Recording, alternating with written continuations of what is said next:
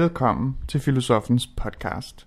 I det her afsnit er Anders Fogh Jensen blevet typecastet af Svend Brinkmann til at være kritiker af psykologien.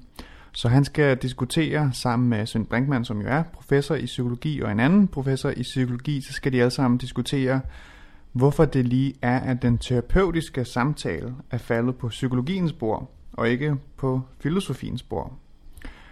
Det bliver rigtig spændende. Lyt med, og rigtig god fornøjelse.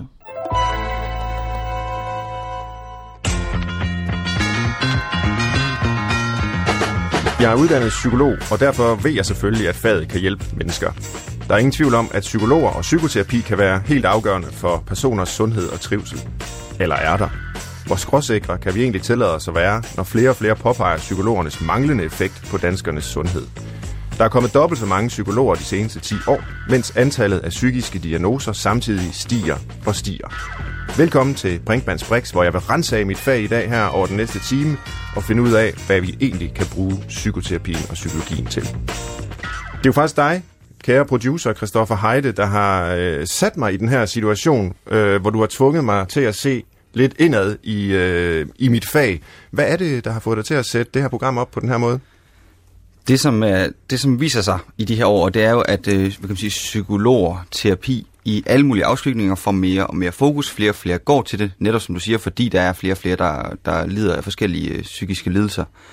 Men i, den, i det åndedrag er det også ekstremt vigtigt så at se på, hvad er det egentlig, man kan med det her fag? Hvad er det egentlig, man kan med en god samtale?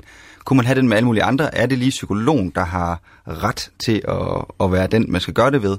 Mm-hmm. Øhm, så det, jeg egentlig gerne vil høre dig i første omgang, det er, altså, virker det? Og nu øh, er jeg ikke ekspert i klinisk psykologi eller psykoterapiforskning. Vi, vi har en ekspert med, som kan fortælle om øh, meget mere om det. Men, men jeg ved selvfølgelig noget i kraft af, øh, at jeg har studeret psykologi i mange år og er professor i faget. Og ordnet, så tror jeg, man kan sige, at øh, ja, det virker.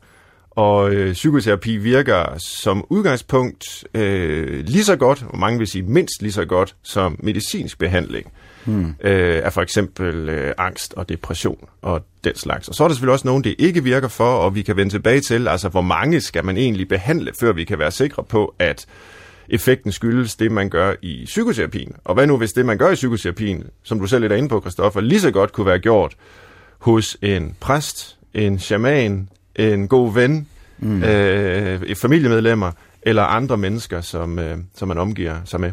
Ja, og jeg, fordi jeg tænker, det som vil være det oplagte spørgsmål, det er, hvad vil du så selv gå til psykolog med? For der er jo altså en eller anden form for skala, hvor man kan sige, at du klinisk deprimeret og har, øh, ikke kan gå ud af døren, så er det måske meget godt, og i hvert fald at opsøge psykiatrien på en eller anden måde. Ja. Og så kan vi tage den helt ned til, til en etter og så sige øh, en dårlig morgen. Ja. Altså, hvornår på skalaen er det, man egentlig skal, skal begynde at rådføre sig i første? Altså, hvad, hvad vil du vurdere? Hvornår er det, man egentlig skal begynde at overveje det? Ja, altså jeg vil jo sige, hvis man er et sted i sit liv, hvor man simpelthen ikke kan fungere. Øh, gode gamle Freud, han sagde måske, det er lidt omstridt, for der er vist ikke nogen, der rigtig kan finde det i hans skrifter, men han sagde måske, at det sunde menneske kan elske at arbejde. Altså lieben und arbeiten. Hvis man ikke er i stand til det på en måde, hvor øh, man lever et nogenlunde øh, godt liv, altså, så kan det godt være, at der er grund til at søge øh, professionel hjælp. Man siger, hvis man enten kan elske eller arbejde, øh, bare en af delene, så, så er der trods alt noget, der kører i ens liv.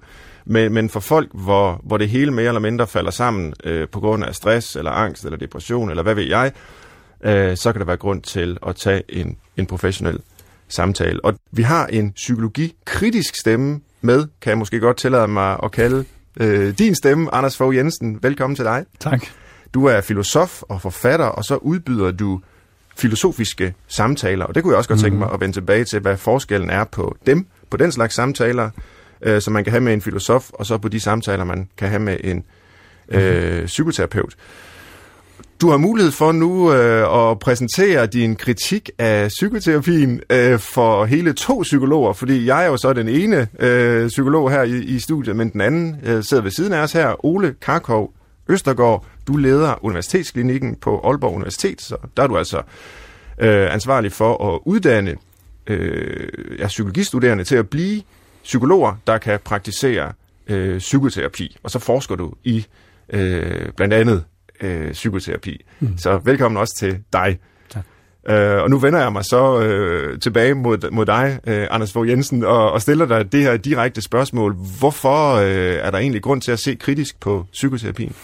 Øh, jamen, det er det for det første, fordi der er en hel masse ting, der bliver blandet sammen. Og vi har allerede her tre begreber, der bliver blandet sammen. Vi har psykoterapi, altså som adskiller sig fra det somatiske terapi, altså en helbredende, en helbredelse af sjælen eller øh, psyken.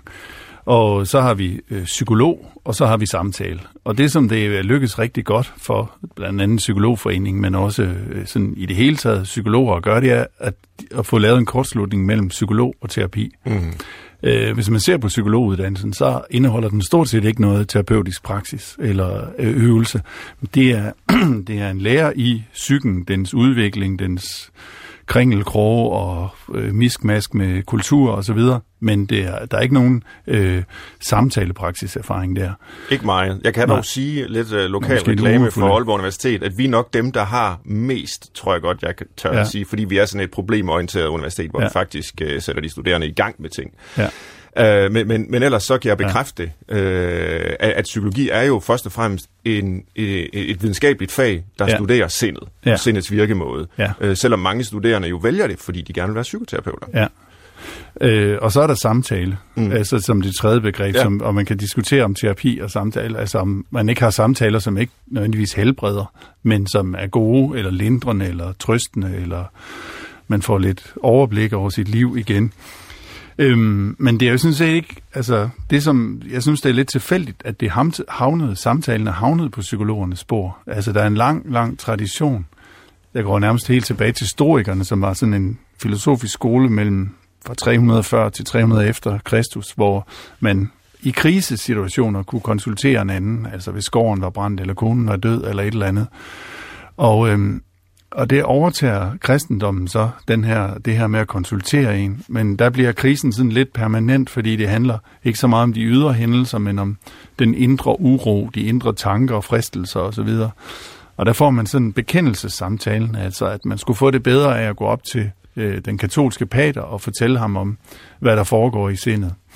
Øhm, og der bliver krisen sådan set på en måde øh, permanent gjort, øh, at man skal jævnligt bekende sig. Og det kan man sige, det kan vi jo vende tilbage til, men om, om det ikke også er den situation, vi lever i i dag, at øh, i sådan en meget psykologisk til, øh, tidsalder, at, at krisen er der hele tiden som noget, der kan, ja, vi, vi skal være i et selvforhold, og, og, og det, vi kan altid øh, blive bedre, eller der kan altid være mere ro i sindet, eller færre tanker, eller så videre. Så det er, altså, det, det er to kortslutninger, som jeg synes, der er problemet. Det ene, det er kortslutningen mellem psykolog og terapeut det synes jeg er en mærkelig, at det skulle være det samme. Men det er det jo i folks hoveder. Hvis du mm. har det skidt, så skal du til psykolog. Øh, man, man burde sige, at du skal til terapeut. Og det andet er det her med, hvis du har det, hvis du lider, så skal du i behandling. Og det gør så, at vi har en kæmpe eksplosion af de her øh, betalte øh, samtalepartner i kliniske klæder. Øh, som du lige selv sagde, så har vi fordoblet antallet af psykologer på 10 eller 20 år. Der er kommet flere psykoterapeuter, og så er der hele den der branche af coaches osv. Danmark er vist nok det land, øh, næst efter Argentina og måske øh, San Marino, som har flest psykologer per ja. indbygger. Ja. Altså ikke bare øh, psykoterapeuter af alle mulige forskellige slags, ja. men universitetsuddannede ja. øh, psykologer. Vi har ja. enormt mange, og øh, kritikken kan jo i den forstand øh, jo handler om, at vi risikerer at psykologisere ja. vores samfund og vores øh, lidelse og, og sygeliggøre den, som du er ja, og, inde på. Og, og, og i den her psykologiske tidsalder, for det er selvfølgelig godt, at vi har følelser, og, og det er godt, at de får plads, og det er godt, at vi kan sætte ord på dem, men man får det, som de tyske romantikere kaldte ein Fühlen des Fühlen. Mm. Altså, at vi ikke bare føler, men at vi, vi føler enormt meget på vores følelser hele tiden. Og, øh, og det tror jeg, altså, der passer øh, psykologen godt ind i tidsalderen, ikke? fordi nu der kan du endelig komme hen og tale, og ikke bare føle, men også mærke på dine følelser. Og det, øh, altså, det, det, det, det skaber en form for indadvendthed, og så vil jeg også sige, at psykologien jo ligesom, man kan sige, sociologien, den er på en måde lidt født socialistisk, så er psykologien også født individualistisk, at der sker meget det, at når du kommer hen til psykologen, så bliver du boostet, øh, men det er ikke sikkert, at din din omkringliggende samfund, din, din, din arbejdsplads, din familie lige er helt med på den boosting, du har fået hen ved, ved psykologen. Men før vi så får øh, psykologiens forsvar, øh, som vi skal have fra dig, håber jeg om lidt, øh, Ole, mm så øh, kunne jeg da tænke mig at, at spørge dig øh, lidt kritisk til øh, dit eget ståsted der, om, om du med din filosofiske øh, samtalepraksis, når du her kritiserer øh, ja, mm. psykoterapien, ikke bare er i gang med at erobre markedsandele. Altså, hvor, hvorfor er, er det som filosofisk samtalepraksis kan bidrage med bedre eller mere legitimt, eller noget, der undgår de problemer, som, som psykologien har? Altså, jeg, siger, jeg vil heller ikke mene, at filosofiske samtaler er bedre end psykoterapeutiske samtaler, men der er måske en masse normaltilstande, hvor det mere handler om, at folk for eksempel har taget en, en længere uddannelse end deres familie, de har ikke nogen, der taler på samme frekvens som dem selv, eller de er ramt af hvad jeg vil kalde nihilismeproblemer eller meningsproblemer. At der, der, der er noget, altså det som den filosofiske samtale, som også præstens samtale kan, det er, at de bedre kan forholde sig til, hvad jeg vil kalde ånd, eller øhm, det at, at savne en større sammenhæng i verden, det er ikke nødvendigvis et faderkompleks, eller mm. det har ikke nødvendigvis noget med din personalhistorie at gøre, så det, det, det er på en måde mere udadrettet samtale, der, øh, der er også, altså det jeg tænker, jeg prøver, det er at bruge de her 2500 års øh, reservoir af, af kloge tanker, som filosofien trods alt har opsparet, og så er der nogle figurer der, som man kan øh, trække frem. Så det vil sige, det handler heller ikke så meget, et eksempel kunne være for eksempel i narrativ terapi, så handler det meget om din egen øh, fortælling. Men din egen fortælling er ofte en variant af en myte. Øh, så, og det har i virkeligheden en lindrende effekt at se, at det du slåsede med, det slåsede de også med på Marcus Aurelius tid, eller øh, det, det, øh, det er trist, når I solgte om igen, eller et eller andet. Det, mm. det tror jeg, det, at du kommer på en måde tilbage til verden af det, og ikke mere ind i dig selv.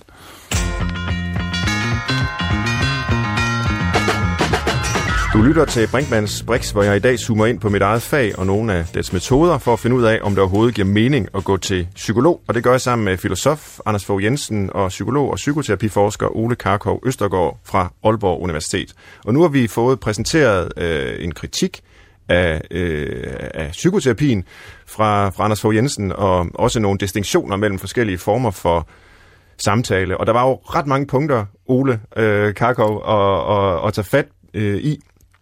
Øh, og, og dem skal vi have diskuteret her, og, og finde ud af, hvad kan man egentlig øh, bruge øh, psykoterapi til, og hvornår bør man måske øh, gå andre steder hen. Øh, men måske skal vi simpelthen bare have beskrevet indledningsvis for vores lyttere, hvad er egentlig psykoterapi? Jeg tænker, når du taler, Anders, at der måske er en, øh, en tendens til at overvurdere, øh, hvad psykologen kan, eller altså som om, at det skulle kunne løse alle problemer, eller jeg tænker, jeg er enig i, at, at psykoterapi ikke behøver øh, at være nødvendigvis psykolog, der bedriver det. Der kan være, det kan være læger, psykiater, det kan være mm. øh, sygeplejerske i psykiatrien, det kan være ja, psykoterapeuter osv. Ja. Men hvis vi nu skal tage sådan et, øh, hvad kan man sige, nærmest etnografisk blik på mm. den her praksis, som psykoterapi er, hvordan vil du beskrive det for, lad os sige, folk, der ikke aner, hvad det er? Altså, der kommer et menneske hen til en, øh, i det her tilfælde, en, en psykolog, øh, som arbejder psykoterapeutisk, og så siger det her menneske, jeg har det skidt. Og øh, hvad, vil, hvad vil psykologen så sige? Ja, det er et godt spørgsmål, og der er ikke engang enighed om, om en definition. Vel? Så, så øh, man kan sige, at, at, øh, at der måske er nogle sådan, øh, grundmetafor eller øh, forskellige måder at forstå øh, psykoterapi på. Øh, øh, næsten sådan øh, forskellige paradigmer inden for psykoterapi. Og jeg tænker egentlig, at psykoterapien øh, rummer det hele. Altså, der er det paradigme, som du er inde på, Anders, øh, og som, som tit bliver ligesom genstand for kritikken, det er mere medicinske, eller psykoterapi som behandling. Mm. Altså, hvor man behandler nogle, nogle symptomer, og der taler man netop om, om behandling, man taler om patienter, man taler om symptomer, og man har tit måls, øh, helbredelse som mål. Mm. Øh, og så er det også psykoterapi som, som omsorg og støtte og hjælp. Der er også psykoterapi som social indlæring og kontrol, men der er også psykoterapi, som måske er den anden sådan største øh, blok ud over behandling, psykoterapi som personlig ud, udvikling og selvrealisering.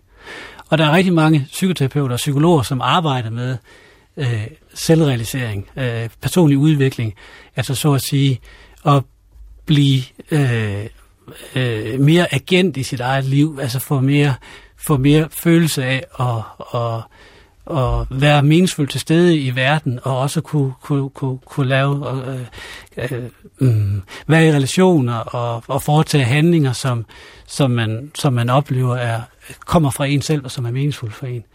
Så, så, øh, så det strækker sig lige fra, kan man sige, ja. diagnostiseret tilstand, mm. hvor de fleste mennesker vil sige, at det her det er en behandlingskrævende depression, for eksempel, mm. hvor man kan få en henvisning til psykologbehandling. Mm. Det er sådan over i den sige, tunge ende mm. af spektret til mennesker, som ikke umiddelbart øh, har psykiske lidelser, men som gerne vil øh, udvikle sig personligt, øh, udforske nye dimensioner af sig mm. selv og tilværelsen, og, øh, og de kan så også gå til en, en psykolog. Ja. Og tit så gør man måske begge dele øh, samtidig, så man så at sige ikke nødvendigvis ser, at en psykolog er det ene, og en psykoterapeut er det andet, men man så at sige integrerer de forskellige perspektiver. Så den så samme man, behandler, eller ja, psykoterapeut, ja, ja. kan i princippet ja. gøre begge dele. Ja. Og der adskiller der sig måske lidt fra øh, medicin, eller det er måske min øh, fordom, mm. hvor, som vil er mere øh, specialiseret. Altså, hvis man har rygproblemer, jamen så går man ikke til en øh, hudlæge, mm. øh, eller vice versa.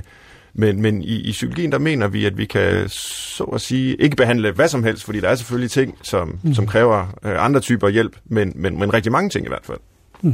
Det er rigtigt. Ja. Måske skulle man, og fordi jeg er meget enig med dig i, at der foregår mange andre ting end helbredelse i de der samtaler, men måske skulle man så bare holde, altså, kaste kitlen af sig og holde op med at tale om terapi, og så bare tale om øh, sjælesorg, eller støttende samtaler, eller, eller noget andet. Altså det, det, det der trick, så at sige, med at få lavet den der kortslutning mellem at øh, blive koblet op på hele sundhedsvæsenet, samtidig med, at, øh, at, at det egentlig er noget andet, der foregår. For eksempel bare, en, at man, man tænker over, hvordan kan jeg få mere agentskab i mit liv, eller øh, det, det, der tænker jeg bare, at det er egentlig den, den kortslutning, som jeg, som jeg synes, at man godt kunne problematisere lidt, eller lade, ja. være med at, lade være med at tale, som om man var små læger. Og det er vel også en diskussion, øh, som vi har haft i vores fag, Ole. Altså jeg kan i hvert fald øh, øh, huske alle mulige øh, tekster og historiske analyser, jeg har læst af, at der ligesom var en form for valg i psykoterapiens historie, hvor man enten kunne sige, at vi skal være en del af medicinen, eller vi skal være en del af, i mangel af et bedre ord, pædagogikken. Altså det skal mere handle om, om dannelse, øh, selvudvikling, end det skal om, om behandling og symptomreduktion.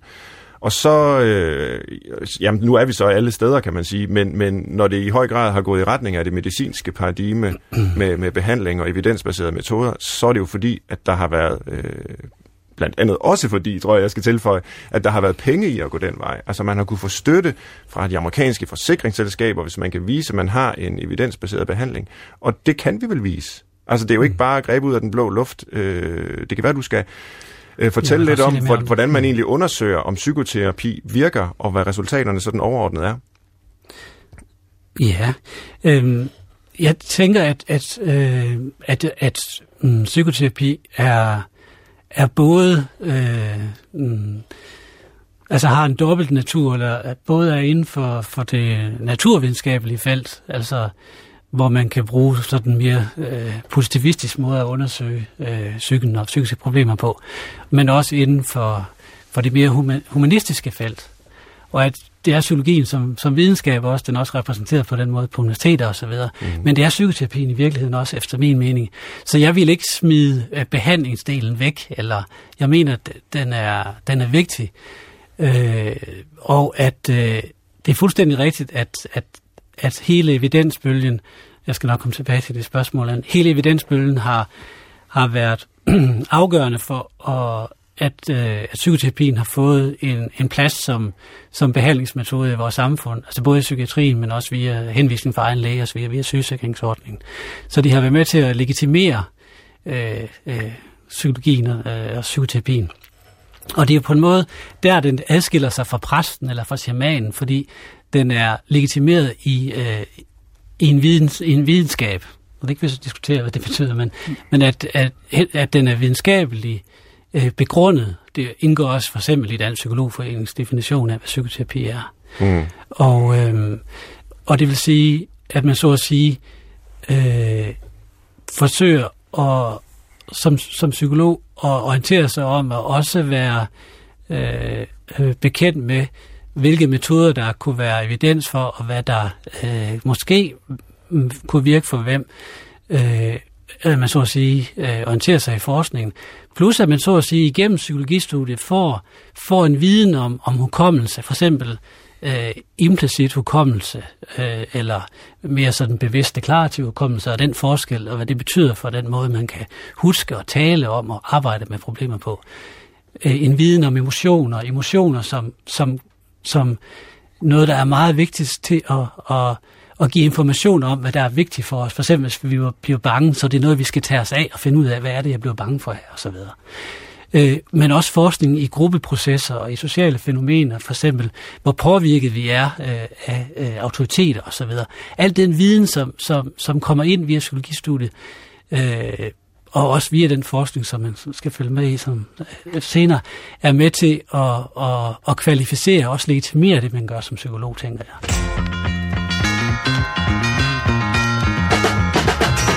Jeg påstod i den mm. indledende snak, jeg havde med Christoffer, som er programmets producer, at psykoterapi virker lige så godt, og måske endda mindst lige så godt, som medicinsk behandling øh, af en række tilstande, øh, øh, angst og depression, som måske er nogle af de, de væsentligste områder, folk... Ja, hvordan undersøger man det, de spørgsmål? Ja, hvordan undersøger mm. man egentlig det, og, og er det overhovedet korrekt, det jeg fik sagt der? Ja, det, det, det er korrekt. Altså, der er øh, ret god evidens for, altså viden om, at, at psykoterapi øh, virker øh, lige så godt øh, på kort sigt som, som medicin, og, og tenderer til at være billigere, især billigere på lang sigt. Det virker især, at der er dokumentation for det inden for, for angst og depression, som du også nævnte, Svend. Øh, og hvis man kigger på længere sigt, så virker det øh, bedre end, end medicin, sådan på gruppeniveau, kan man sige. Ja. Hvis vi taler på gruppeniveau. Og øh, og det er øh, jo fordi, når man trapper ud af medicinen for eksempel, så får man meget ofte øh, ret svære bivirkninger, og, og, det, øh, og man bliver, altså, det er svært at trappe ud af medicin. Og man tænker, at det der er den aktive ingrediens måske også, eller noget af det, der virker i psykoterapi, er, at man bliver bedre til at forholde sig til sit eget liv. Og det kan man tage med sig, og det kan man tage når med sig, afsluttet. når behandlingen er afsluttet. Ja. Så nogle gange ser man i virkeligheden også, at når man laver follow-up, at effekten generelt set, så bliver den fastholdt, eller den bliver endda ofte en lille smule bedre over tid, modsat øh, hvis man for eksempel stopper med medicin. Så, men hvordan undersøger man så den effekt, altså som du spurgte om, Svend? Ja, det, øh, det kan man gøre på, på forskellige måder, men den mest normale måde at gøre det på, det er, at man spørger patienten eller klienten. Og man spørger typisk øh, ved nogle øh, spørgeskemaer. For eksempel spørger man til øh, appetit, eller træthed, eller koncentrationsproblemer, eller tristhed, eller gråd, eller øh, isolation, social isolation og, og øh, interpersonelle konflikter osv. Det spørger man så om, øh, inden vedkommende starter i, i, i behandling eller i terapi, psykoterapi, og så spørger man om det øh, efter behandlingen, også nogle gange undervejs. Men, men, og så sammenligner man på en måde de her svar øh, før behandlingen og efter behandlingen, og, og trækker dem fra hinanden. Mm. Så kigger man simpelthen på, er der færre eller flere symptomer, øh, før, øh, efter behandling sammenlignet med før behandling. Og det man generelt finder, det er, at, øh, at øh, omkring, mm, tidlige undersøgelser har vist, at omkring 80 procent er ligesom klarer sig bedre, øh, når de får terapi, øh, og 20 procent i den kontrolgruppe, der måtte være. Det svarer til en effektstørrelse, kalder man det på 0,80. Ja. Og den regner man ud ved at, at, at, at, at trække de her to tal fra hinanden og det, det kan være, at du lige skal forklare begrebet kontrolgruppe, fordi et er, at man har den her øh, gruppe af mennesker med et problem med nogle symptomer i behandling, så ser man, hvor mange af de mennesker, der har fået mindsket deres symptomer. Ja. Men så skal man så også sammenligne med en anden gruppe, som ikke er i behandling, eller får en anden behandling, eller står på en venteliste. Og det er jo Lige det der, ja. altså det er jo øh, det, vi har så at sige lært af medicinen. Ikke? Det er jo den klassiske, efterhånden klassiske, der, der gik faktisk lang tid i lægevidenskabens historie, før man begyndte at gøre det. Men da man så endelig begyndte at gøre det, øh, altså lave den her slags randomiserede, kontrollerede studier, så er det jo blevet det, der kaldes den gyldne standard inden for øh, forskning i, om medicin virker, hvor man altså meget sådan banalt sagt giver halvdelen af, i forskningen en tablet, mm. og den anden halvdel får også en tablet, men i den tablet, så er der også et virksomt stof, mm. som man vil teste. Og så ved øh, patienterne ikke, om de har en tablet, Nej. som er placebo, eller en med et virksomt stof. og ideelt set, så ja. ved dem, der uddeler tabletterne mm. heller ikke, om det bare er kalk, eller om der er øh, noget i. mm. og, og det er det, man kalder et dobbeltblindet forsøg. Og det er jo et forsøg på at sige, jamen altså, øh, vi skal ligesom isolere placeboeffekten, altså den effekt, der er i, at man får det bedre alene, fordi man føler, der bliver gjort noget godt for en. Øh, og så skal vi kun give medicin, hvis der er den her øh, signifikante, øh, signifikant bedre resultat ved tabletten. Og så er spørgsmålet jo til psykoterapien. Mm. Hvordan hulen, undskyld, kan man gøre det der? Fordi der ved man jo, om man får behandling eller ej. Der kan man jo ikke lave sådan en dobbeltblindet Nej, det er forsøg, vel? Det er så, hvad, så hvad gør man i stedet for? Så, så det man gør i stedet for, altså, mm, det er, at man øh, selvfølgelig øh, har en behandlingsgruppe, som, som eller medicin, her er det bare psykoterapi. Og der specificerer man som regel, hvad behandlingen ligesom er. Og der er forskellige typer af behandling som, som kunne være kognitiv adfærdsterapi, det kunne være psykodynamisk terapi, det kunne være gruppeterapi, det kunne være osv. Øh, og så øh, skal man, så det klassiske spørgsmål, det er, virker det så bedre end noget andet? Øh, målt på de her typiske symptomer før og efter. Det kan også være med mål interpersonelle problemer før eller efter. Det behøver ikke kun at være symptomer. Det kan også være social funktion før eller efter. Kontrolgruppen, det er selvfølgelig meget interessant, hvad man vælger som kontrolgruppe. Ja. Fordi at, øh, øh, en, en mulig kontrolgruppe, det er venteliste, venteliste. Altså, hvor der ikke bliver gjort noget hvor folk gjort overhovedet. Noget, og der, der, men hvor de faktisk står på en venteliste. Der skulle psykoterapien jo gerne vinde ja, og næsten det, der, hver gang. Ja, og det, det gør den også. Ja. Så det er meget veldokumenteret, at uh, psykoterapi er bedre end en, en, en venteliste. Og så kan man selvfølgelig, er det så en god kontrolgruppe osv., uh, man kan sige, at... Øh, ja, og er det så ja. i virkeligheden jo ren placebo? Ja. Det, der, det kan man jo ikke øh, afgøre så, på den måde, det man nej. får i psykoterapien. Men der kan man måske også sige, og gør kan, det noget, hvis det er placebo? Men det, det nej, men så kan, man sammenligne, så kan man sammenligne det med en, en treatment as usual, for eksempel. Det betyder altså en sædvanlig behandling. Ja. Sådan at de så at sige øh, får den behandling, som de så sædvanligvis vil få, for eksempel i psykiatrien, eller på et psykoterapeutisk afsnit, eller i studentrådgivning, eller hvor man nu undersøger effekten hen. Og så sammenligner man med, om den her metode, om den giver et bedre resultat end den sædvanlige behandling. Og, øh, og der, den er sværere at slå, kan man sige, ja, det er end, en, en venteliste. Men det, man, det, man generelt finder, det er, at psykoterapien øh, også får, får glæde af, og at man så at sige er systematisk, og man følger en konsistent metode. Mm. Øh, og øh, at det, det, er, altså, det er i hvert fald noget af det, der også er vigtigt. Altså, jeg, jeg, synes, jeg synes ikke helt, vi får forklaring på, hvad kal- kalktabletten er, fordi det skulle i mm. virkeligheden være, at der skulle sidde en ven inde i det andet lokale, ja. eller øh, så nogen går i, taler med venner, nogen taler med psykoterapeuter, eller sådan, så alle fik opmærksomhed, hvis det skulle virkelig der med kalktabletten. Men så er der også det sædvanlige, synes jeg, problem med, med de her undersøgelser, at øh, hvor man jo fuldstændig har fjernet sig fra psykoanalysen i hvert fald, at det er selvafrapportering, og vi kan stole på selvafrapportering. Det, det ved jeg heller ikke. Altså, altså det er personerne selv, der angiver, om ja, om der de er har fået det bedre, symptomer, ja, når de har og, fået og det, bedre, det kan vi, ja. og det kan vi stole på. Men så vil jeg godt lige anholde noget andet, som du sagde mm. også, uh, Ole. Og det er det her med, at det har en naturvidenskabelig del og en humanistisk mm. del.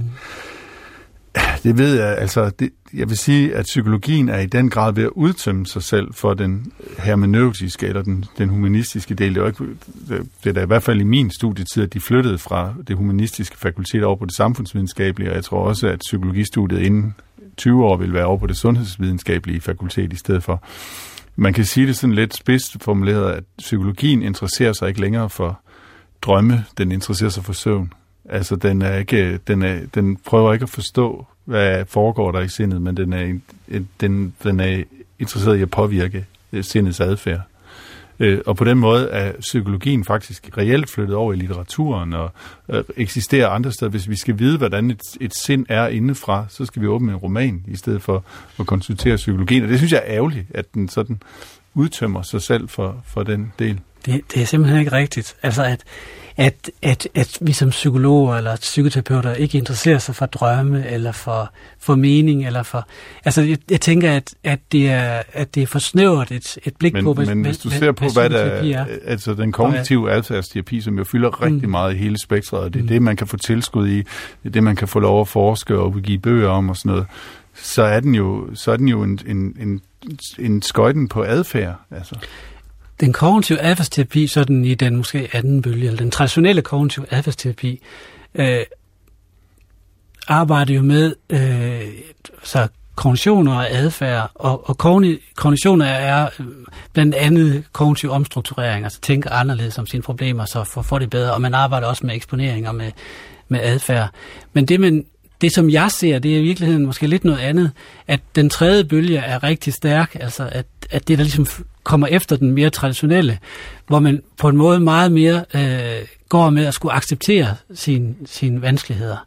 Altså hele øh, acceptance and commitments bølgen osv. er ret stærkt. Compassion-fokuseret terapi, hvor man skal være øh, omsorgsfuld og, og nænsom omkring sig selv, i stedet for at lave om på sig selv, som jeg så må sige. Mm. Øh, og adressere for eksempel selvkritik og sådan nogle ting, som er et meget vigtigt begreb mm. også. Men også mindfulness er også et eksempel på det. Så, det, så selvom man, det er inden for den kognitive ligesom sådan bølge og bliver formuleret sådan, så er der lidt en anden metateori bagved, som, som hvor det på mange måder, øh, også skemafokuseret terapi over for personlighedsforstyrrelse, eller dialektisk adfærdsterapi osv., er meget mere integrative terapiformer som, som henter meget både af deres metoder, men også af deres rationale og deres, fra øh, psykodynamisk og fra, fra, fra andre ældre former for terapi. Ja, og psykodynamisk så, terapi, det er altså tilbage fra, fra Freud, hvor det meget Freud, ja, er, er relationen ja. og meningsfortolkning, ja, det og det, og det ubevidste, ubevidste i høj grad. Mm. Øh, det er det, som, som Anders måske sagde, var, var blevet mere og mere udgrænset. Øh, men, men jeg, jeg, jeg ved ikke, om jeg må sige mere, fordi, jo, fordi den her diskussion, den, den kan vi også altså, forstå ud fra en generel øh, diskussion i psykologien, eller en opdeling imellem, hvad man kunne kalde øh, fællesfaktorer, eller tidligere kalde non-specifikke faktorer, versus specifikke faktorer. Det der er de her fællesfaktorer, det er dem, som går på tværs af, af alle retninger og alle mulige former for at lave samtale, hvad enten det er shamanen, eller det er filosofen, eller psykologen, eller vennen næsten også. Mm. Øh, og, og der regner man altså den vigtigste af dem for, for den øh, terapeutiske relation. Ja. Men også forventningsfaktoren. Faktisk det, at du opsøger en og har en forventning om at få hjælp. Og så øh, som noget tredje, det at man arbejder ud fra et rationale og gør noget, som, har, øh, øh, som er konsistent ud fra en bestemt begreb. Som men det, og det forstår jeg godt, men hvorfor er det så, at skal en psykolog og ikke en shaman til? Øh, det er den ene del, ikke? Ja. Og den anden del, det er de mere specifikke faktorer, øh, som, som hvor man kan sige, hvad betyder det, at de er specifikke? Det betyder, at de er specifikke for en bestemt teori, for eksempel kognitiv adfærdsterapi, eller psykodynamisk terapi, eller mindful-baseret øh, terapi. Og der tænker man, at, at eller der er det sådan, altså et eksempel er, at øh, hvis du kommer, har fobi, lad os sige øh, forbi, øh, det være øh, eksponering, der kunne være øh, en specifik faktor til at afhjælpe det, måske endda gradueret eksponering. Øh, som et eksempel, hvor man kan sige, at hvis jeg nu er patient eller klient og har det svært i livet osv., så, så vil jeg gerne have, at det er den, den jeg skal søge hjælp øh, hos, ved noget om det, jeg ligesom slås med. Mm. Som ikke bare er at lave en relation med mig, men også forstår, mm. hvordan angsten kan sidde i kroppen, og hvor, altså, hvor overbevist man kan være om, at nu er jeg faktisk ved at Det er også derfor, det er meget vigtigt med et erfaren menneske end med en psykolog. Jeg tænker og så er der heldigvis erfarne ja, mennesker, der også er psykologer. Men... Erfaring er enormt er, er vigtigt, men jeg tænker faktisk, at, at det at få teorien på, på det også, og den viden er med til at skabe øh, næsten, hvad man kan kalde en holding af, eller en, noget, man kan falde tilbage til, referere til, og så være med til, at man som, som, som terapeut bevarer roen og ved noget om, hvad man skal gøre i den situation. At man så at sige ikke kun skal falde tilbage på sin personlige erfaring. Mm. At der faktisk for eksempel i Universitetsklinikken for Aalborg Universitet er mange ret dygtige terapeuter, som er unge piger i, i 20'erne, og de gør et godt stykke arbejde. Men, men er det ikke rigtigt, andet, fordi de har hvis man skal tage, mm. tage Anders' øh, indvending op her, at øh, når, når du selv beskriver psykoterapiforskningen, øh, så er der jo det her, som i hvert fald tidligere blev diskuteret meget, øh, det man kalder dodo-kendelsen. Jo. Øh, og det kommer fra Alice i Eventyrland, hvor der er den her dodo-fugl, der siger, at øh, alle skal have præmier, fordi øh, alle har vundet. Og i vores sammenhæng inden for psykologien, jamen så er det, at det, altså alle psykoterapeutiske retninger fungerer nogenlunde lige godt. Øh, selvom der har været meget forskning i, i gang, der prøver at, at, at analysere, om der er nogen forskel på, øh, på effekten, jamen, så er de nogenlunde lige gode. Øh, og det er nok på grund af de her fælles faktorer, mm. øh, som du beskrev, Ole, øh, så, som er sådan nogle almen menneskelige øh, forhold øh, i, i, i relationer øh, mellem mennesker. Det er i hvert fald en hypotese. Ja, det er en hypotese, men er hvis der er noget om den, altså, så, så understøtter det jo egentlig lidt Anders' øh, pointe, at jamen, så kunne det jo lige så godt være alle mulige andre end psykologer, der havde den slags relationer til mennesker i, i problemer. Noget, noget af det, man ved, det er, at folks øh, kultur og deres etnicitet, deres præferencer har betydning. Ja. Så, så jeg vil sige, at hvis man som klient har en præference for at snakke med, med en filosof eller med en præst, eller, så synes jeg, at man skal starte der. Altså. Mm. og, så- og så, og så, men, men det er klart, når man er, når man er mere over i noget, hvor det begynder at ligne noget mere medicinsk, eller nogle mere, øh, altså mere alvorligt psykiatriske Mm. tilstande osv., så kan der være, måske være en, på. en ja. større grad af, af, af, at de specifikke faktorer øh, kan- have en, en rolle, Ja. og at, at behandling også, også, og helbredelse også kunne være målet måske. Men men jeg kan jo bare godt forestille mig, og det er ikke kun psykologernes skyld, men der er jo så oppumpet forventninger. Min datter har det dårligt. Hvad skal hun gøre? Jamen, hun skal hen til en psykolog. Der er ligesom forventninger, og, som jeg tror måske om 50 år, så vil man tænke, "Men der var lige så store forventninger, som der er til shamanen, eller sådan noget. Mm. Altså, at nu kommer du derhen, og du har fået nogle falk-samtaler øh, seks gange, eller et eller andet, og så, så er du fikset igen. Altså, sådan, der er nogle forventninger, som jeg, som jeg, som jeg ikke tror, de kan leve op til, psykologerne, og som jeg, de heller ikke selv er, kun er skyld i. Altså, øhm, Det er i. Altså, det er næsten magisk tænkning, eller sådan, at, Ja. ja. at, at fem samtaler, så er det det. Hvis man kigger altså, på, på forskning i, hvor mange samtaler man skal have osv., så, så kan man sige, at, at øh, for eksempel en, der hedder Hovart, han lavede øh, en undersøgelse, hvor, hvor efter otte sessioner var det 30 procent, der har fået det bedre, altså målt før og efter terapi, som vi snakkede om før. Efter 25 se- sessioner, der var det, jeg tror det var 75 procent, der har fået det bedre. Og efter, øh, men der var en gruppe af, af, af mere, altså mere sådan, øh, svære problemer, sådan mere øh, personlighedsmæssigt borderline, og også nogle psykoser imellem. Og der skulle man op på 75 sessioner for, ja. for at, øh, for at, at, at, at tilstrække, altså at fem, at, Ja, det er der jo ingen, der vil betale for i dag, eller Mm. have tålmodighed til. Så det vil sige, at der ikke er evidens for, eller at, at man så at sige skal lave et fast nummer af sessioner, som man mm. så får. Nej. Altså, i virkeligheden ser det ud som om, at det er dybt individuelt, hvordan, øh, hvordan folk får det bedre, hvordan de, altså hvad der sker i, i terapien, og at den fleksibilitet er vigtig, også for psykologerne. Og mange af de kollegaer, men også selv, når jeg har, har, har haft klienter osv., en af de første, øh, største frustrationer er, når man må slutte folk på grund af en eller anden ramme, hvor man egentlig måske med nogle få samtaler kunne have gjort noget mere. Så, så det synes jeg da også er, er, er problematisk, øh, den måde vi organiserer det på.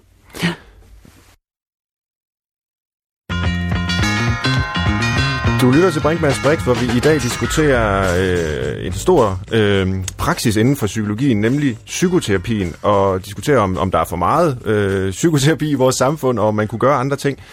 Øh, men selvfølgelig også ser på øh, den effekt, der beviseligt er af psykoterapi. Og Christoffer Heide, som programmets producer, der har du siddet og lyttet med til vores øh, øh, samtale her.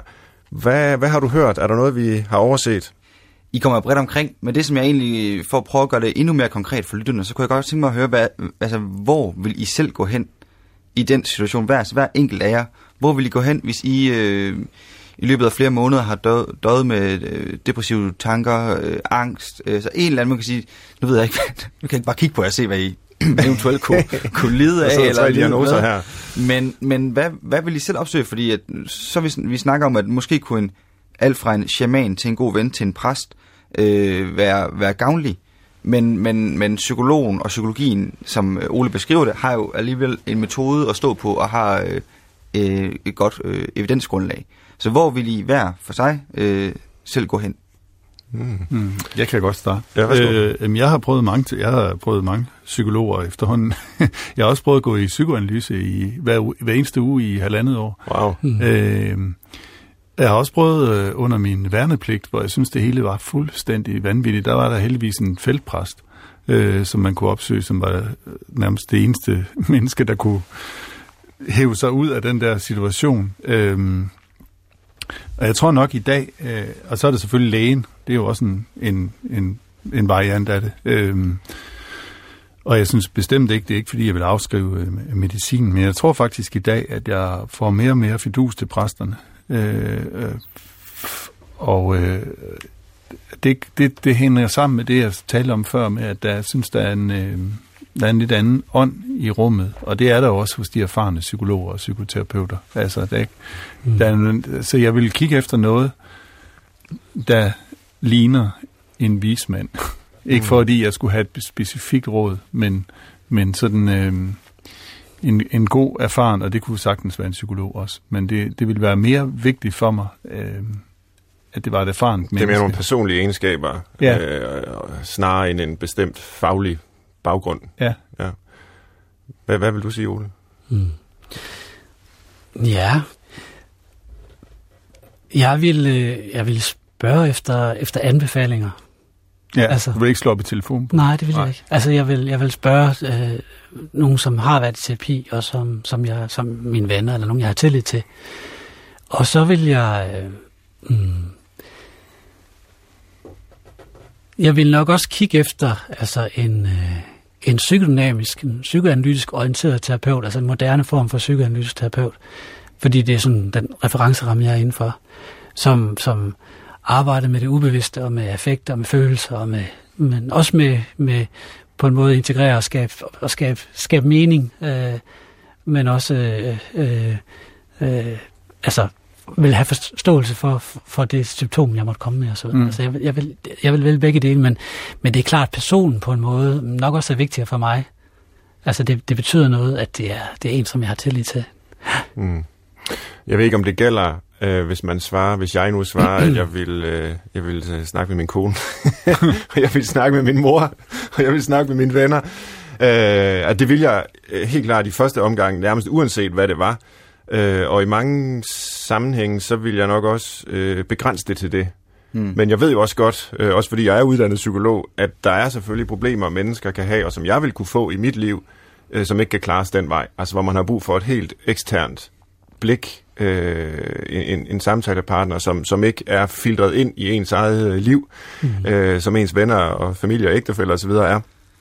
Øh, men, men øh, og, og så vil jeg faktisk nok vælge en psykolog. Altså hvis det var sådan et specifikt problem, øh, at jeg havde en depression, eller havde en bestemt form for angst, eller sådan et eller andet, så, så har jeg trods alt så meget tillid til mit fag, at jeg tror, jeg ville kunne få hjælp øh, den vej. Men, men jeg er meget bevidst om, at, øh, og det er også en del af den kritik, øh, der måske ulmer her under vores øh, snak om, om psykoterapi, at det er måske i virkeligheden det næstbedste, vi kan have. Altså det er jo sådan en gammel øh, kritik, kritisk øh, diskussion inden for, for det her, øh, hvor, hvor man ser psykoterapi som en kulturel praksis, at det handler om ja, måske dels øh, en form for præsteskab, øh, som Anders var inde på før, men det handler måske også i det hele taget om et bortfald af fællesskaber, der tidligere virkede meget mere mm. støttende i ens liv, hvor der var ritualer, øh, hvor der ligesom var en, en vej i livet, man blev støttet i at gå. Og nu har vi så en individualisering, og vi skal være vores egen lykkes smed. Og, og så opsøger vi erstatningsrelationer, når noget er svært, øh, i og med de her fællesskaber, øh, i, i hvert fald i mangens øjne, er, er øh, faldet bort. Og, og det, det kunne jeg godt tænke mig, at vi måske vende tilbage mm. til her til, til sidst i programmet, øh, om, om det måske var værd at se på, hvad man kunne bygge op af den slags relationer og fællesskaber i vores liv i det hele taget, så det ikke bliver nødvendigt at gå øh, så meget i psykoterapi, når det gik galt, fordi det simpelthen sjældnere gik galt. Ja. Oh, men jeg synes for eksempel, at det er øh, fantastisk, at vi i øh, psykologien har skabt en psykoterapi, der gør, at man relativt enkelt øh, kan øh, hjælpe mennesker med panikangst. Altså, mm. hvor man før øh, måske henviser nogle mennesker til ja, øh, psykoanalytikere eller psykodynamiske øh, psykoterapeuter, der sad i måneder og år og kortlagde hele personlighedsstrukturen, og man havde stadigvæk den her panikangst. Øh, medmindre den tilfældigvis forsvandt, eller der skete noget, så kan man nu gennem en ret struktureret proces i mange, mange tilfælde hjælpe folk af med det. Og det er altså simpelthen bare en kæmpe stor lettelse for de mennesker, øh, der får den hjælp. Det synes jeg heller ikke, man kan se bort fra. Jeg er sådan set også meget øh, enig i, i hele din kritik, Anders, af, af nogle af de problemer, der er i, i psykoterapien. Men jeg synes også, man skal give øh, videnskaben bag øh, den øh, anerkendelse, der består i, at der er faktisk udviklet nogle nogle ja. specifikke metoder. Ja, og det er jo især, når nu snakker vi om fobier ja. og sådan angst og sådan noget, der tror jeg helt klart, der, der er meget hent øh, i psykologien. Men også meget det, du siger, Christoffer, med, at og det, psykiatribevægelsen har jo gjort meget for, at vi skulle anerkende de psykiske lidelser på, på lige fod med de somatiske lidelser. Men nogle gange tror jeg faktisk ikke, at de er sygdomme på samme måde. Altså, mm øh, jeg var med i et program omkring det, det depressive, også fordi jeg selv har, har døjet en del med depression. Og jeg synes faktisk ikke, at det var at sidestille med sygdom. Men nogle gange tænker jeg faktisk, at det blev talt ned, hvis det blev gjort til en sygdom.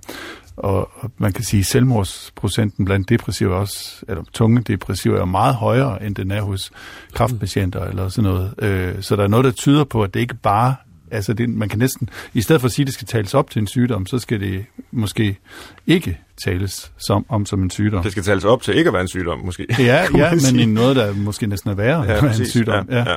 Mm. Jeg, jeg tænker på det spørgsmål før, at jeg har gået altså i gruppeterapi i fire år, hvor det før var en, en psykiater, der var terapeut, som del af min uddannelse også til gruppeanalytiker, men, men at i gruppen øh, øh, arbejder du også altså med øh, relationer og med mening og så videre. Mm. Man kan sige, den der opsplitning, eller det der med samfundet, eller, eller individualisering, eller øh, blandt andet gennem gruppen, så opdager man også, hvor meget man reagerer på, på gruppeprocesser, eller, øh, som, som ikke kommer fra, fra, fra mig som individ. Øh, men også, at øh, altså, jeg tænker, at, at det er lidt en kunstig opsplitning, fordi, fordi vi alle sammen bærer relationer i os. Og vi har, vi har hele tiden, vores tanker er jo også en dialog med vores relationer. Vores tidligere relationer og vores nuværende relationer. Og hvordan den dialog er, øh, er også det, man går i dialog med som, ter, som terapeut. Man kan sige, de andre er med de, inde i terapirummet. Lige præcis. Mm. Og, og nogle gange, så kan man sige, så, så kan, så kan de tidligere interaktioner, de tidligere relationer have en karakter, hvor man så at sige øh, ikke har fået så, så meget adskilt fra fra de andre. For eksempel, hvis ens mor ikke kan overleve ens øh, aggression osv., så, videre, så skal man passe så meget på, på hende, at hun ikke bliver et objekt for sig selv. Og så kan man være nødt til at gå ind i en terapeutisk øh, relation, som har en ramme og en tryghed, så man så at sige kan få, få adgang til nogle af de følelser og prøve nogle af de ting af, for at terapeuten så at sige bliver, bliver det overgangsobjekt næsten, så man kan gå ud i verden igen og være lidt mere adskilt fra andre, så man kan for eksempel øh, være mere empatisk over for sin kone. Mm. Men man kunne måske godt, nok klar, men man kunne måske godt sammenligne det med, øh, det var en, øh, en metafor, jeg engang hørte nogen bruge, jeg kan desværre ikke huske kilden, men en sagde, at Danmark har mistet en kvart million fitnesscentre. Øh, så er der godt nok blevet oprettet en hel masse, men den kvarte million fitnesscentre, vi har mistet øh, til at ligesom blive, blive stærke og sunde kroppe, det er alle landbrugene øh, som er forsvundet. Ikke? Og så er der sådan nogle øh, megabedrifter øh, tilbage, hvor det er maskiner, der gør det hele. Men vores kroppe bliver simpelthen usunde, og vi må træne dem specifikt ind i fitnesscentrene, mm-hmm. øh, fordi vi ikke længere bruger den naturligt ja. i vores øh, dagligdag, mm-hmm. i, i nær samme grad som før. Øh, måske kunne man sige, at noget tilsvarende gør sig gældende øh, med, med psyken, at vi har mistet mange af de måske naturlige relationer, mødesteder, fællesskaber, hvor man kunne være sammen øh, på ja, i situationstegn helende måder. Øh, få genopladt batterierne, hvor man bare skulle ja, deltage i, i forskellige ting sammen med andre mennesker. Øh, I det her individualiserede samfund, der må vi købe os til øh, et eller andet mental fitnesscenter, og, og sætte os ind med, med psykologen for at, at, at klare vores problemer og blive mere fitte, øh, rent psykisk. Øh, og så, er, er den, øh... Nej, jeg synes, det er, det er en meget fin øh, analogi. Øh, jeg tror meget på den. Altså, at, at det i virkeligheden er... Øh, Altså man kunne sige, i stedet for, det kunne også være i stedet for gruppeterapi, det kunne være, at man skulle seks uger på højskole, eller mm. et eller andet, ikke? Altså, hvor man bliver kastet ud i nogle mm. relationer, og skal prøve at danne øh, nogle, nogle andre relationer der. Altså, og det fører mig lidt frem til det, du også var ved at være inde på før, Svend, med, med rider. Altså, vi, vi simpelthen mangler, mm vi mangler øh, den her med, okay, når du har når du har mistet en kæreste, så gør vi sådan her. Øh, øh, så så skal du være omringet af dine venner, og de flytter ind i fire dage, eller øh, et eller andet. Hvis vi nu havde sådan flere riter, ligesom vi, vi lige har lidt med begravelse og dåb og sådan noget, men hvis vi havde mange flere af dem, så ville vi også sådan uden... Fordi den der med, du ringer bare, hvis der er noget. Nej, så ringer man jo ikke. Øh, der skal ligesom være et, øh, noget, både noget du skal, og noget fællesskabet skal, øh, som ligesom kan tømre en ind i det her øh, fællesskab. Jeg, øh, jeg elsker en øh, indledningsscenerne i, øh, hvad hedder det, øh, i den bog, der hedder Forføren af, hvad det han hedder, en norsk forfatter. Kærestad, ikke? Ja, Jan Kærestad, ikke? Hvor, hvor han er gået helt i stykker, øh, Jonas, fordi hans veninde er blevet kørt over, og så tager mm. faren ham ind i ovlet, og spiller ham sammen ind i ovlet, øh, mm. og han sidder ind i ovlet der, og det er på en måde det, man skal, man skal spille sammen igen, mm. men det er så i et samspil med de andre mennesker, der skal, skal, der skal omringe en, så at sige. Og det mangler vi, og det, der tror jeg, så har vi opfundet de der kunstige rum, og at klinikken jo på en måde, den måde minder om fitnesscentret. Mm. Jeg er sådan slet ikke uenig i det, og også i studenterrådgivning anbefaler jeg ofte folk at tage på højskole. Øh, det kunne også være øh, som er, på et fodboldhold. Man kan bare nogle gange have det så dårligt, at man ikke kan, ja. kan, kan få noget ud af at tage på ja. højskole, at det bliver et nyt ja. nederlag for eksempel. Ja. Og så, så tænker jeg, jamen, måske vi snakker kort om Foucault, og måske kan man også tale om et, altså, individualisering, at, at meget af den mm, industrisamfund, eller øh, hvor overvågningen ligesom foregår, var det en chef, eller en, der holder øje med en, eller øh, udefra, meget af det er flyttet ind og blevet internaliseret. Så jeg tror, at noget af den, den samfundsudvikling gør også, at, at, at den psykologisering også kan forstås på baggrund af, øh, hvor stort ansvar vi egentlig sidder tilbage med som individer. For, altså på godt og på ondt. Øh, og at, øh, at, øh, at det måske producerer mange altså, symptomer, Øh, og, øh, men, men mit spørgsmål er også, hvad, hvad gør man med det unge mennesker, som henvender sig i psykiatrien, studentrådgivning eller en privatpraktiserende psykolog, som, som virkelig lider og har det skidt, mm. øh, ikke kan sove om natten, er truet af at dumpe ud af studiet osv. Der, der må man hjælpe så godt, som man kan med, med psykologiske samtaler. Mm. Og så for øvrigt på studier og alle mulige andre steder gøre, hvad man kan for at opbygge sociale fællesskaber, som er noget af det allermest vigtige, det ved man også, ja. for psykisk helbred.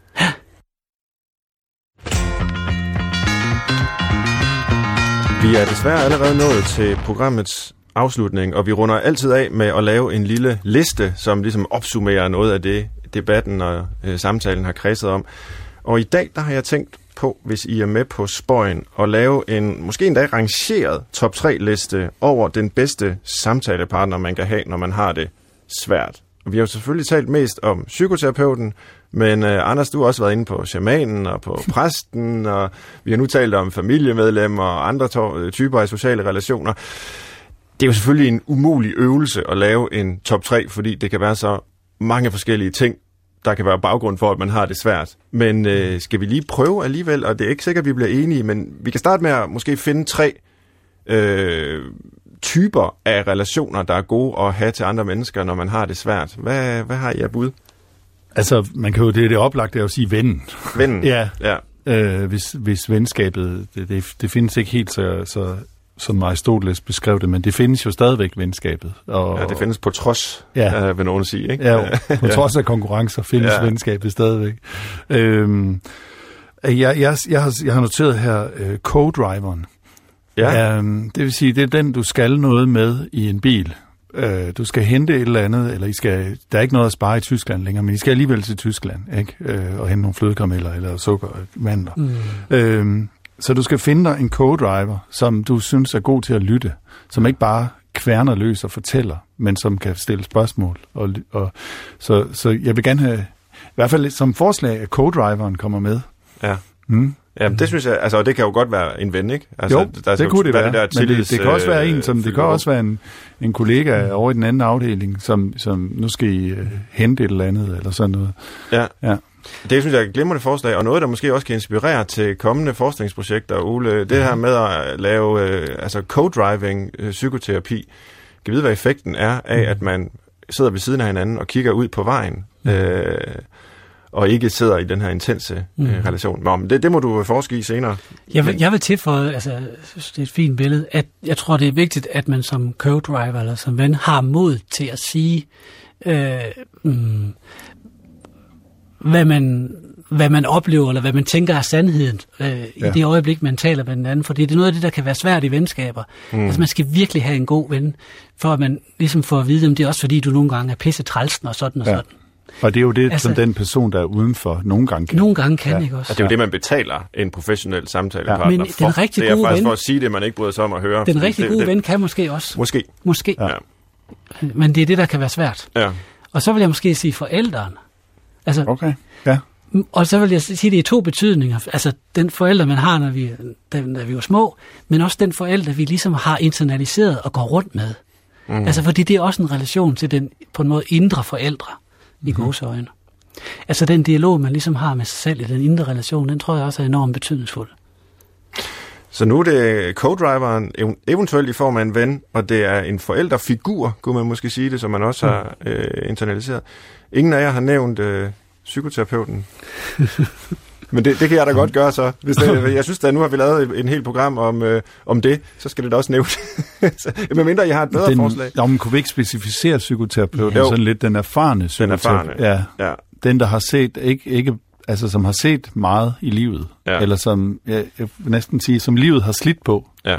Ja. Den psykoterapeut, der kan, der kan mærke efter øh, nogle gange de emotioner, jeg ikke selv kan, kan føle. Den psykoterapeut, der øh, øh, har mod til at være i ikke-viden, og har mod til at, at, at, at være der med det, der er, og, og være med til at være resonansbaggrund for, for det, der måtte være, og ikke nødvendigvis vil finde løsninger for mig. Det tænker jeg også er vigtigt. Nu Og det hvor- kræver en vis psykoterapeut, måske en med erfaring. Nu våger jeg en form for graduering, ikke ud fra, hvem der er bedst, sådan absolut, men øh, man kunne måske sige, at for de mildeste livsproblemer, øh, der kan man gå til forældren i situationstegn. Det kan selvfølgelig være konkret ens forældre, men det kan også bare være en autoritetsfigur, man har tillid til, ja. og øh, en, en, en sensei i Østens forstand, eller en guru, eller sådan et eller andet. Øh, hvis det ikke dur, så find en co-driver og tag til Tyskland og køb nogle dåseøl. Øh, og hvis det heller ikke dur, og du virkelig har øh, alvorlige psykiske problemer, så en erfaren, empatisk, øh, menneskevarm psykoterapeut. Kan vi enes om det? Ikke fordi vi skal være enige, men Det øh, kan være et godt kompromis, det, det er et kompromis. Ja. Så siger vi det, og det har jeg hermed givet videre til lytterne, som jeg vil takke for at lytte med til den her øh, samtale om psykoterapi. Tak selvfølgelig også til mine to gæster, Ole Karkov Østergaard fra Universitetsklinikken øh, her på Aalborg Universitet, og tak til Anders Fogh Jensen, øh, forfatter, foredragsholder og filosof. Du har lyttet til Brinkmanns Brix, og inden vi slutter, vil jeg gerne komme med en opfordring til vores lyttere. Vi laver snart et program om stress, og det gør vi på opfordring af lytter Lars B. Kær, der skriver, at vi burde tage et kig på den så omtalte tilstand, som et stort antal danskere jo er i berøring med. Lars skriver følgende. Jeg vil foreslå, at du i Brinkmanns Brix behandler emnet stress. Åh oh, nej, ikke stress igen igen. Og ja, sådan har man det nok lige første gang, man hører ordet stress. Ikke det igen. Men det er blevet en folkesygdom, så vi vil gerne høre fra folket på brinkmansbrix.dr.dk så vil vi tage nogle af jeres fortællinger med i programmet. Tak, fordi I lyttede med. Til retlægger i dag var Christoffer Heide, og jeg hedder Svend Brinkmann. Husk i øvrigt også, man kan downloade programmet som podcast og lytte til det, når man vil. Tak for nu.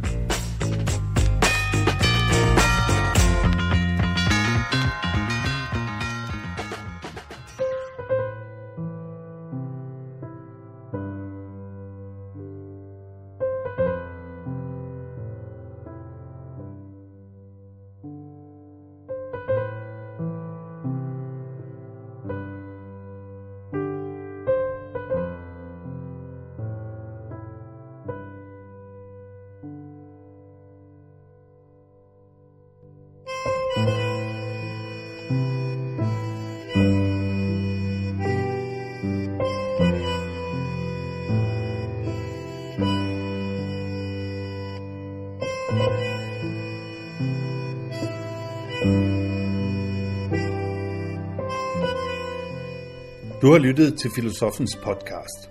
Se mere på min hjemmeside filosofen.dk og tag med mig på dannelsesrejse. Se dannelsesrejser.dk.